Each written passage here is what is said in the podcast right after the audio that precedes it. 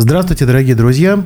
В эфире вновь программа «Восточный вектор» на канале «Точка сборки». И сегодня мы решили обсудить то, те важнейшие события, которые произошли за последнее время в геополитике Евразии. Ну и, естественно, так сказать, за геополитикой всегда следует геоэкономика. А иногда, мне кажется, даже геоэкономика превалирует.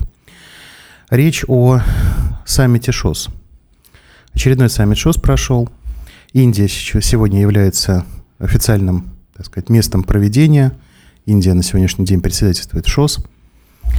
Какие результаты этого саммита? Что было на повестке и о чем стоит поразмышлять на будущее? Вот, собственно говоря, тема нашего сегодняшнего выпуска. Об этом мы сегодня поговорим с главой экспертного совета «Аврора» Борисом Леонидовичем Марцинкевичем. Борис Ильич, приветствую вас. Добрый день. Борис Ильич, ну вот очередной вроде бы саммит. ШОС организация не новая. О чем стоит сказать особо? Ну, поскольку у нас сегодня такой э, между собойчик, можно даже немножко пофилософствовать вслух, э, что происходит? Э, происходит извлечение европоцентричности из наших с вами голов. Я очень надеюсь, что события 24 февраля 2022 года стали для этого стимулом. И мне кажется, что настал тот момент, когда от э, странного для меня лозунга «Европа от Лиссабона до Владивостока», что вообще ни с какой реальностью не совпадает, если кто-то учил, не прогуливал уроки географии, то какая же тут Европа? Мне кажется, что э, саммит ШОС, официальное вступление в эту организацию Исламской Республики Иран, это та самая Евразия, от Калининграда до Шри-Ланки, до Пекина. На острова, наверное, эти восточные заходить не будем. Там а, вроде бы как у Японии много чего есть, но на самом деле, чего им не хватает, это генерал-губернатора, которые могут подъехать им там рядом. Настал, на мой взгляд, момент, когда Евразия должна осознать себя как взаимосвязанный континент – то, что у нас э, северо-западная оконечность немножко одичала, ну, так она сама себе стену строит, и слава богу, пусть за ней находится. Пройдут века, и мы будем смотреть, э, кто за той стеной обитает. Великая европейская стена. Вот. Да, будем изучать, кусаются они там, не кусаются, заразные, не заразные. А на самом деле, э, чем характерна Евразия? Все, кроме самоназванных европейских лидеров, как они там себя величают, мы отнесены к некой категории развивающихся стран, и настал тот момент, когда мы действительно получаем возможность развиваться без диктата со стороны. К чему приводит диктат со стороны? Эта страна наглядно показывает, во что все это выливается, если идти по их рецептам. И мне кажется, ШОС – это э, попытка осознать себя как единое целое, как Евразию. Если посмотрите на географию, ШОС э, – это и Россия, это и Китай, если говорить про самые восточные части. Напоминаю, самая восточная часть материка Евразии – это Россия, если кто-то забыл на секундочку. До теперь самых западных границ вот мы ну, добрались до Персидского залива, того самого. Так что любые процессы, связанные с ШОС, э, и, на мой взгляд, даже кому-то, может быть, не понравившееся выступление президента Казахстана Такаева, что ШОСу не хватает конкретных реальных проектов, а я с ним соглашусь. Нам нужны проекты в рамках ШОС, потому что если смотреть на регионы Центральной Азии, там все как-то сложно. А, Туркменистан и Узбекистан в Евроазиатский экономический союз не входят, из ВДКБ не входит, а кое-кто входит и выходит, и выходит потом опять.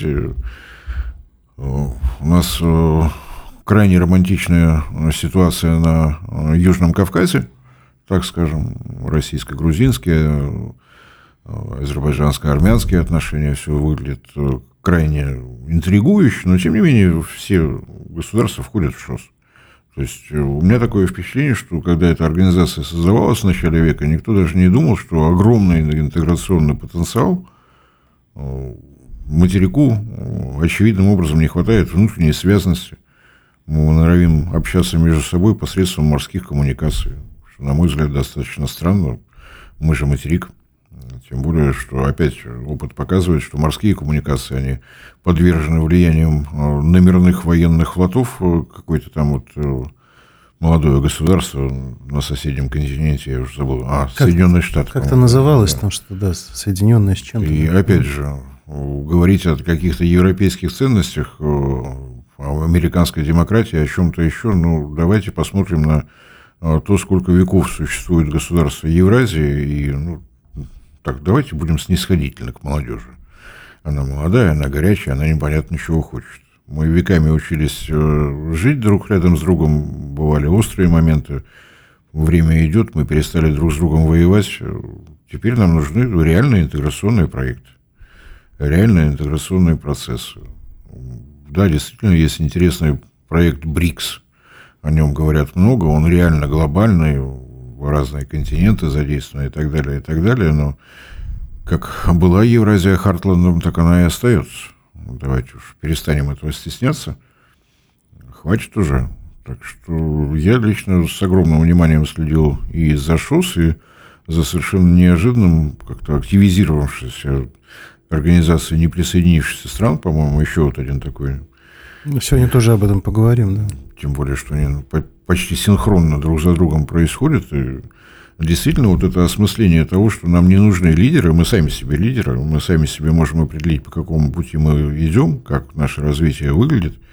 И я думаю, что даже э, мысль сквозит и в действиях таких интересных стран-кандидатов на вступление в ШОС, как у Белоруссия, Афганистан. Де юре он, де юре он по-прежнему кандидат на вступление в ШОС.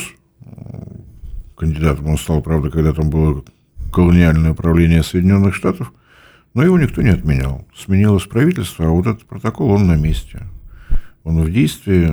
Если удастся Афганистану, наконец, выстроить внутри себя мирное развитие, то это будет огромным подарком для всей Евразии, потому что если кто-то внимательно посмотрит на карту географическую, прежде всего, Евразии, то центр это, да, это Афганистан, та самая страна, в которой 200 лет не утихая продолжаются самые разные конфликты. Отдельное спасибо одному островку на западной оконечности материка воды много намутил. Но, вот, на мой взгляд, настала пора, когда европоцентричность надо убрать и вернуть во главу угла необходимость наведения порядка, необходимость наведения гармонии в Евразии. Вот такое у меня философское сегодня ну, размышление. Здесь вот э, я хотел бы, знаете, свои пять копеек добавить. Э, вы просто сказали по поводу начала 20 века. Собственно говоря, э, как запускалась Шанхайская организация сотрудничества? Это же был союз стран против борьбы с террором. Это вот, возвращаясь к островам, кто сказал Британия? А, это музыка навела. Ну, это музыка Понимаете? навела, ты еще про северные потоки заговори, они сами по себе взорвались, у них просто абсолютно, очень абсолютно. Мы, мы верим в это, абсолютно. Мы просто здесь вот на точке сборки, мы прям верим в это. Рыбка прокусила. Абсолютно. Там какой-то карась проплывал, в море караси как раз очень водится, очень много их там. Балтийский а вот, карась – страшная рыба. То, что сегодня происходит, действительно, вы очень правы, а, идет очень серьезные интеграционные процессы в Центральной Азии. И в Центральной Азии, и в целом в Евразии. Потому что что такое ШОС? Индия, Китай, с одной стороны. Индия, Пакистан, с другой стороны.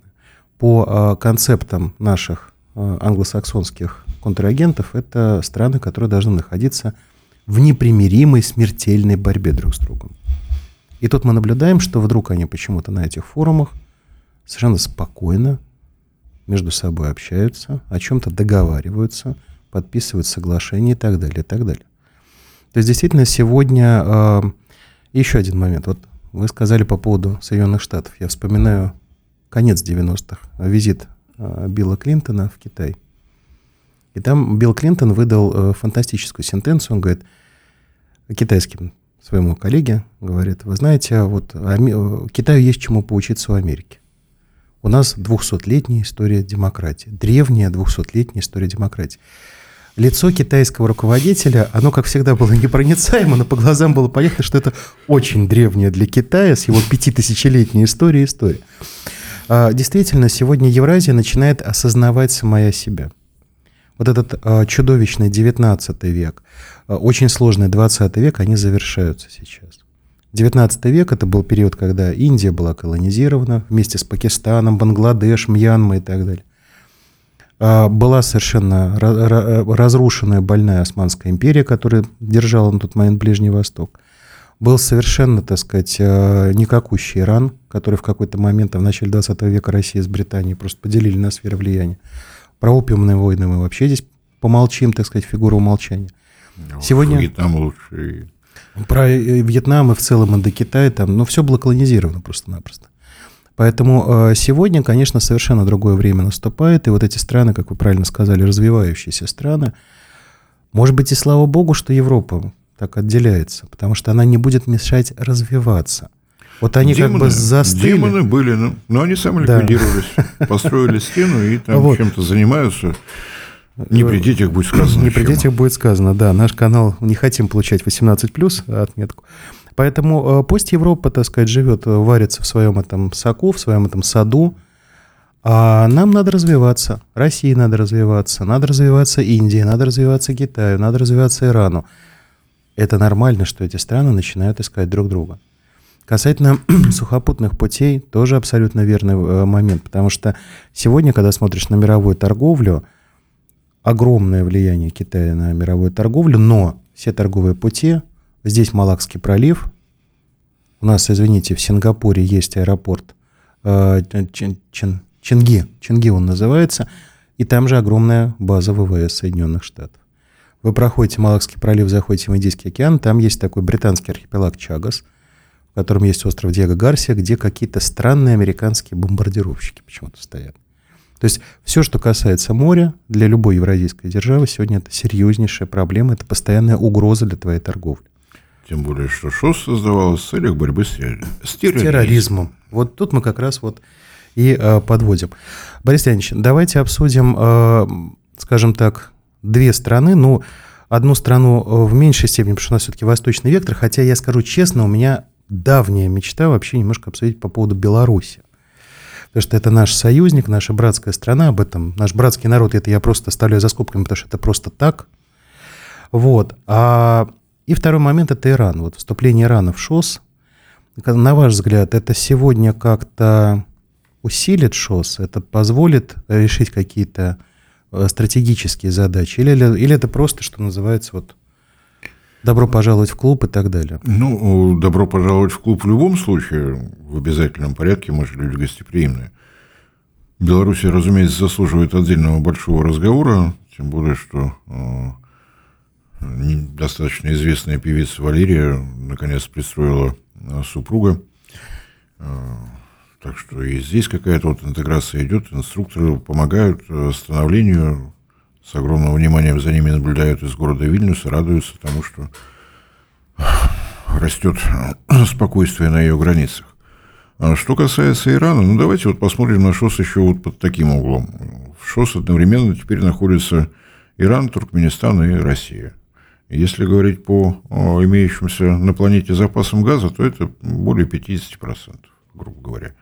Можно, конечно, там добавить Катар, что, собственно говоря, Иран совершенно, совсем недавно и предложил э, сделать, потому что самое крупное месторождение нефтегазовое на планете для Ирана Южный Парс, для Катара Северный Купол, оно у них одно на двоих, это как, ну, я не знаю, как представить, вот где-то там наверху проходит граница, а здесь у нас на дне лежит э, некий цилиндр. Выкачивать можно с двух сторон, а выяснять, газ у тебя там слева ушел направо, с севера на юг, с юга на север, это уже не важно. То есть, на самом деле, интеграционный потенциал, подкрепленный вот такими ресурсами, кто бы нам что ни рассказывал про эту зеленую радость, радость, да, про эту зеленую радость, она, конечно, хороша, но, опять же, опыт э, одичалой части Евразии показал, чем хорошо, чем плохо – Приятно, конечно, наблюдать, как в Испании солнечными панелями разгребают снег. Это очень интересно. Но как э, была зеленая генерация прерывистая, альтернативная на языке профессионалов, так и остается. То есть все нефтегазовые э, проекты, которые у нас есть, они правильные проекты. То, чего нам всем не хватает, это собственных технологий и действительно полной независимости от э, тех самых одичалых, потому что опыт показывает, что работающее у нас оборудование одичалые могут остановить нажатием кнопки, чего, естественно, нужно избегать. На мой взгляд, вот наличие трех таких газовых титанов, так скажем, России, Туркменистана и Ирана в одном объединении позволяет действительно выстраивать любые интеграционные процессы, не оглядываясь ни на каких соседей.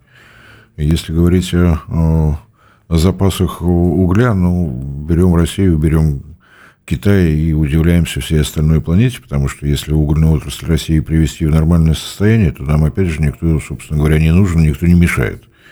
Индии угля не хватает, у нас он есть, Китай дать не может, потому что себе надо, ну и так далее. То есть, если говорить о наиболее экологичном виде энергетики, об энергетике атомной, Казахстан уже не первый десяток лет крупнейший по объемам добычи, добытчик урановой руды, а с технологиями атомными сложилось как-то и в России, и Китай стремительно подтягивается. Я думаю, что он вполне способен обгонять, но это такая отдельная большая тема.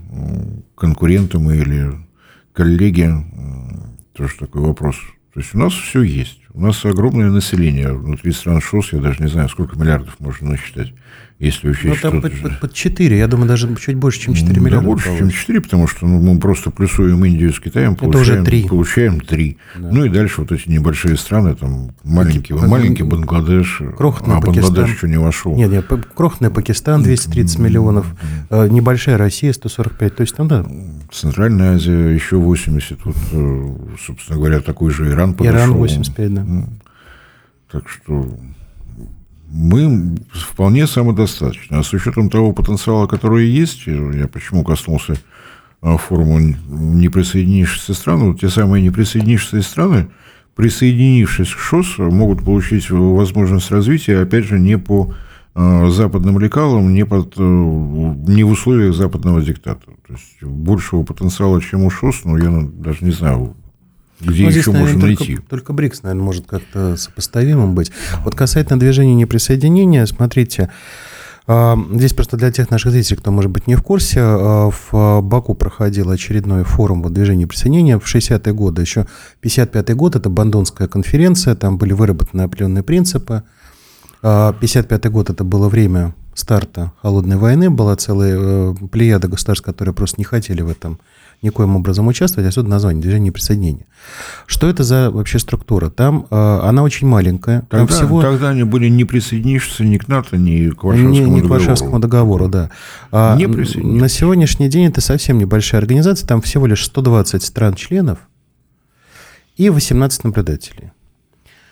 А, это, собственно говоря, вторая после ООН организация по количеству стран, которые в нее входят. Это вся Африка, там только Южный Судан выступает в роли наблюдателя, вся Африка. Это а, участники движения присоединения. Это а, фактически весь Ближний Восток. Это Иран, это Индия, это Пакистан. Это Латинская Америка. Латинская Америка там значительной частью. Но если говорить о странах-наблюдателях, Россия – страна-наблюдатель. Китай – страна-наблюдатель.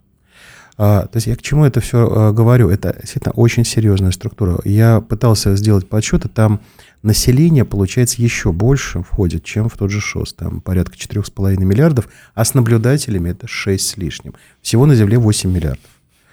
Вот. А очень важная произошла а, конференция в Баку. Почему? Потому что два момента я бы здесь выделил. Один непосредственно связан с этой конференцией, второй, вот поскольку говорили с, а, про Иран, давайте с него и начнем.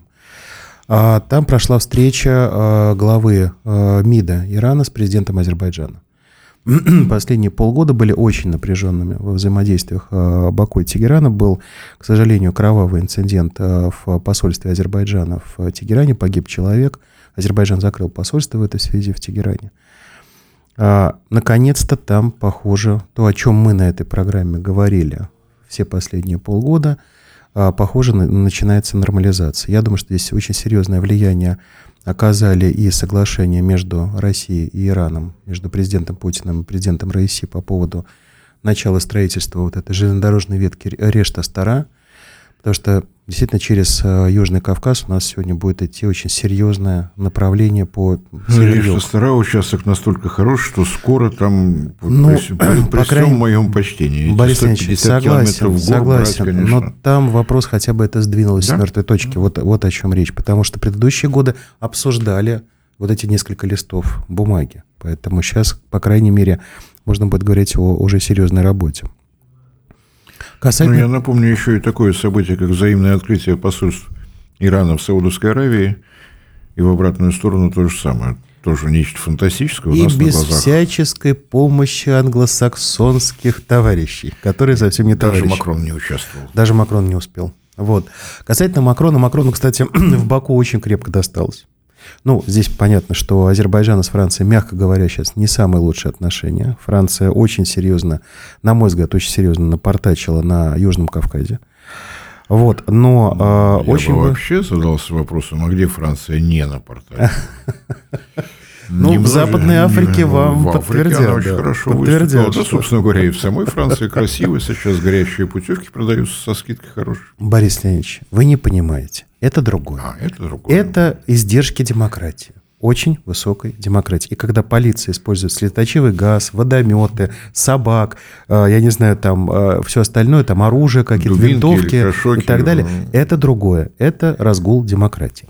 Вот рост это, демократии. Да, рост, да. рост. Это, это, это не мы, не вы, не я, мы это не понимаем, это вот такая демократия. Болезни роста. Но самое важное, э, то, что прозвучало в Баку, это, собственно говоря, была тема борьбы с неоколониализмом. А, я могу сказать, что на ПМЭФе а, президент России поднимал эту тему. Сейчас это прозвучало в Баку из уст президента Алиева. И действительно это становится постепенно очень-очень важной темой в международных отношениях. Кто-то воспринимает это сугубо как какой-то идеологический конструкт, не привязанный к реальной жизни. Ну, что-то какой-то неоколониализм придумали. Ребята, напоминаем, колониальные империи рухнули в 60-е годы, о чем вы говорите. Прошло 60 лет, вообще о чем разговор.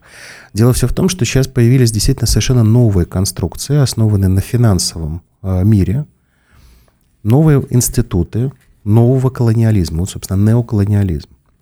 Мы как-то на точке сборки, был у меня один эфир, мы упоминали э, вот эту историю с, с экваториальной Африкой, которая вся в долгах и в шелках, у них 300 миллиардов долларов долгов – но за период вот ее независимости она набрала 300 миллиардов долгов. За этот же период на офшорные счета было вывезено 950 миллиардов. Вот это неоколониализм в чистом виде. И сегодня страны, э, страны неприсоединения, страны ШОС, страны БРИКС, они все не зря эту тему поднимают, потому что через вот этот отток капитала, через вот это высасывание ресурсов со, со всего мира осуществляется новый колониальный диктат.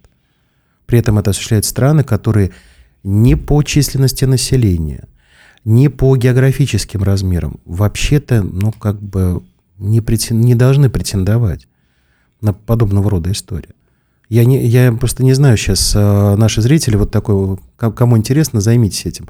Сопоставьте, сколько ЕС можно поместить на территории России. Да? А, по квадратным километрам. А сколько э, Евросоюзов поместится в Китае в плане населения или в Индии? Да?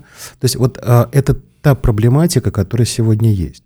Проблематика неоколониализма. И то, что на саммите а, движения присоединения об этом очень так четко и ясно было сказано, это очень-очень важно. Это те подвижки, которые постепенно пододвигают нас к новому вот этому, а, кто-то называет его там многополярным, многоцентровым каким-нибудь миром. Но это действительно попытка уйти от, по крайней мере, главного, от диктата одной страны.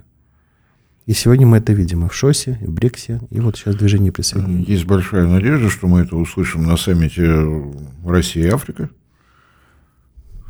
то, что выступление господина Алиева состоялось, можно, на мой взгляд, должно стать предисловием. Что одно дело говорить об общеполитических вещах, а я очень надеюсь, что саммит Россия и Африка станет и началом для каких-то совершенно конкретных проектов, реальных. Потому что, с одной стороны, да, понятно, обычную колониальную систему политику канонирок удалось заменить на денежно-кредитную систему, торпедировать ее не так просто. С одной стороны хочется, с другой стороны колется. Значит, надо больше и больше думать о том, а, каким образом можно уйти, но при этом не потерять еще больше. То есть, чтобы не было ну, такого, что мы только что видели в Афганистане. Да, проамериканское правительство ушло, но умудрилось увести с собой массу материальных э, средств и просто ограбили центральный банк, грубо говоря. Чтобы страны не оказывались в такой ситуации, когда начинать надо ну, действительно не, даже не с нуля, а откуда-то из минуса. Рецепты нужны, рецепты важны, и, конечно, важен э, лидер, но лидер не такой, к которому мы привыкли э, за последние годы делать, как я сказал. А они, не то дубинку достанут. Да, да. Они, не то демократию по полной программе. Все-таки движение неприсоединения, оно и состоялось на том, что ну, страны, которые не присоединялись ни к Варшавскому договору, ни а, к НАТО, они искали собственные пути, собственные рецепты. И, может быть, вот сейчас настал момент, когда еще раз э, нужно об этом задуматься, а тем, кто, так скажем, инициаторами вот этого движения являются, и любых других региональных объединений, еще раз задуматься о том, что диктат, когда пытаемся навязать э, свои политические схемы странам, которые они совершенно не подходят никоим образом. странам, которые они совершенно не подходят, мы достаточно анекдотично картину наблюдали во время чемпионата мира в Катаре, когда приехали некие любители европейских ценностей, насколько это нелепо выглядело. Дело даже не в том, что нравится, не нравится, их просто не понимали. Кто это, что это за явление? Кто этот потерпевший, что он хочет? Что он хотел?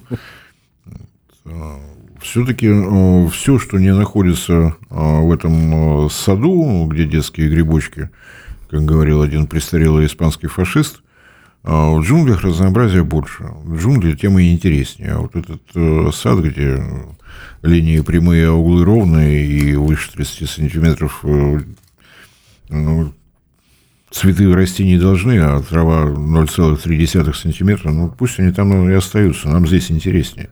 Кстати говоря, в джунглях, еще вспоминая Редиарда Киплинга, там же книга «Джунгли», там же, собственно говоря, есть законы. Да. Кстати говоря. Которые всех устраивают. Я не знаю, какие законы действуют в саду, откровенно говоря, а вот то, что в джунглях есть свои законы, кто-то кому кто-то скажет, что в джунглях... Нет, в реальных джунглях они, конечно, жесткие. Но здесь в данном случае очень важный момент, что, обсуждая вот этот новый мир, надо не правила международные, которые в любой момент Борис а я уже поменял правила. Опа, вот уже у меня тут, так сказать, следите за руками. Да, мы начинали Законы. в шахматы, но теперь у нас, простите... А теперь уже у нас, простите, шашки, да, там с нардами в перемешку. А, здесь очень важно, чтобы действительно и а, ШОС, и БРИКСы, там страны не присоединились, чтобы это были некие площадки, на которых вырабатывались бы новые международные законы, которые соблюдались бы всеми, которые были бы абсолютно равными для всех, и для небольших стран, и для больших государств. Мне кажется, что это сегодня во главе угла встает, потому что как только мы начинаем говорить о правилах, мы тут же лишаемся справедливости в международных отношениях. Вот здесь вот как бы некие однокоренные слова, но закон позволяет давать справедливость. Мы лишаемся предсказуемости, в числе прочего, потому что если ты можешь менять правила каждые три дня, то как ты будешь развиваться? Если сегодня так, а после дождичка в четверг вот это, так не должно быть. Так что я надеюсь, что вот эти интеграционные вещи, я сегодня так не, не коснулся никаких энергетических вопросов, но это такая отдельная большая тема, на самом деле без экономических проектов э, двухсторонних, трехсторонних, многосторонних, э, вот эта связанность, она так и не появится. А для того, чтобы движение неприсоединения, проект ШОС развивались, нужны э, взаимовыгодные проекты, реализованные с тем, чтобы те страны, которые в состав их входят, почувствовали вкус, что это интересно, сделать совместный проект, не пытаясь друг друга обмануть, что это выгодно, что это интересно, что это помогает развитию, помогает стабильности, дает новые возможности. Такие проекты обязательно должны быть, но я думаю, что, может быть, в следующий раз, если мы коснемся вот этой темы ШОС, мы об этом поговорим немножко подробнее. Ну, Будем мы... считать, что сегодня такая политэкономическая. Политэкономическая. Передача. Еще один момент здесь хотел добавить по поводу того, что действительно сегодня, вот то, о чем вы сейчас сказали, немножко одну мысль только разовью – фактически мы сегодня наблюдаем картину, когда страны Азии, Африки, Латинской Америки начинают понимать, что они могут взаимодействовать друг с другом напрямую. Напрямую, без заходов. Без заходов вот какие-то эти истории, там, а давайте мы там какую-то экономическую сделку надо обязательно через американский банк провести. Там, условно говоря... Кредит а, надо взять в Европе. Кредит надо взять в Европе. И самое главное, а если вот условно, сейчас это условно, там Таджикистан хочет наладить отношения с Кенией, а как на это посмотрит Лондон? Вот надо избегать этой ситуации. Надо Таджикистану налаживать отношения с Кенией. Ребята, самолет до Найроби всегда может привести президента Таджикистана. Это мы условный Таджикистан, условная Кения. Это всех касается, всех стран. Нам сейчас очень важно, чтобы а, вот в этой большой Евразии, говоря о движении присоединения, это же Африка там вся добавляется, что в этих странах было это четкое понимание, что надо прекращать ориентироваться на вот эти уходящие центры, на эту уходящую натуру. Пусть они там делают сад, он со временем станет садом камней уже. Вот пусть они там развлекаются у себя. Может быть, они маркиза еще какого-нибудь вспомнят. На самом деле, вот э, отсутствие э, в собственных головах европоцентричности, американоцентричности, оно нужно не только странам не присоединившимся, оно прежде всего нужно нам с вами гражданам, людям, живущим в России. Нам Петр Первый зачем-то это окно открыл, и только вот совсем недавно мы, наконец, принюхались и поняли, чем из этого окна пахнет. И, слава богу, что эти обитатели с той стороны забивают это окно досками, там, крест-накрест, как угодно еще. Нам из своих голов нелепые лозунги Европы от э, Лиссабона до Владивостока надо выковырнуть раз и навсегда нет никакой Европы, и знать мы ее не знаем. И слава богу, что они свой выбор сделали сами, нас особо не спрашивали, но теперь надо а, прежде всего смириться с тем, что европейские ценности, они действительно уходящие, их просто скоро не станет. Надо какое-то время подождать, и когда Европа, наконец, окончательно станет мусульманской, мы сумеем с ними договориться. Это будут нормальные договоры, потому что к тому времени и в ШОС, и в движении неприсоединения, я очень надеюсь, появятся международные законы которые можно будет совершенно спокойно реализовывать и спокойно по ним жить, что самое главное. Уже не, не мешая друг другу, а помогая друг другу. Не выживать при, при правилах, а жить при международных законах. Борис Ильич, огромное спасибо за сегодняшний разговор. Мне, я надеюсь, что нашим зрителям он будет интересен, потому что действительно две очень э, серьезные организации, мы, мы должны были это обсудить. И спасибо, что подняли тему с, со встречи Россия-Африка. Мы будем ее с нетерпением ждать. Я думаю, что как она там закончится в конце июля, я думаю, что мы к этому времени выпустим какой-то э, какой-то интересный свой разбор. Напомню, у нас сегодня на Восточном векторе был наш замечательный гость Борис Леонидович Проценкевич, глава экспертного совета «Аврора». И, как всегда, мы говорим вам до новых встреч. Всем спасибо, всем всего доброго.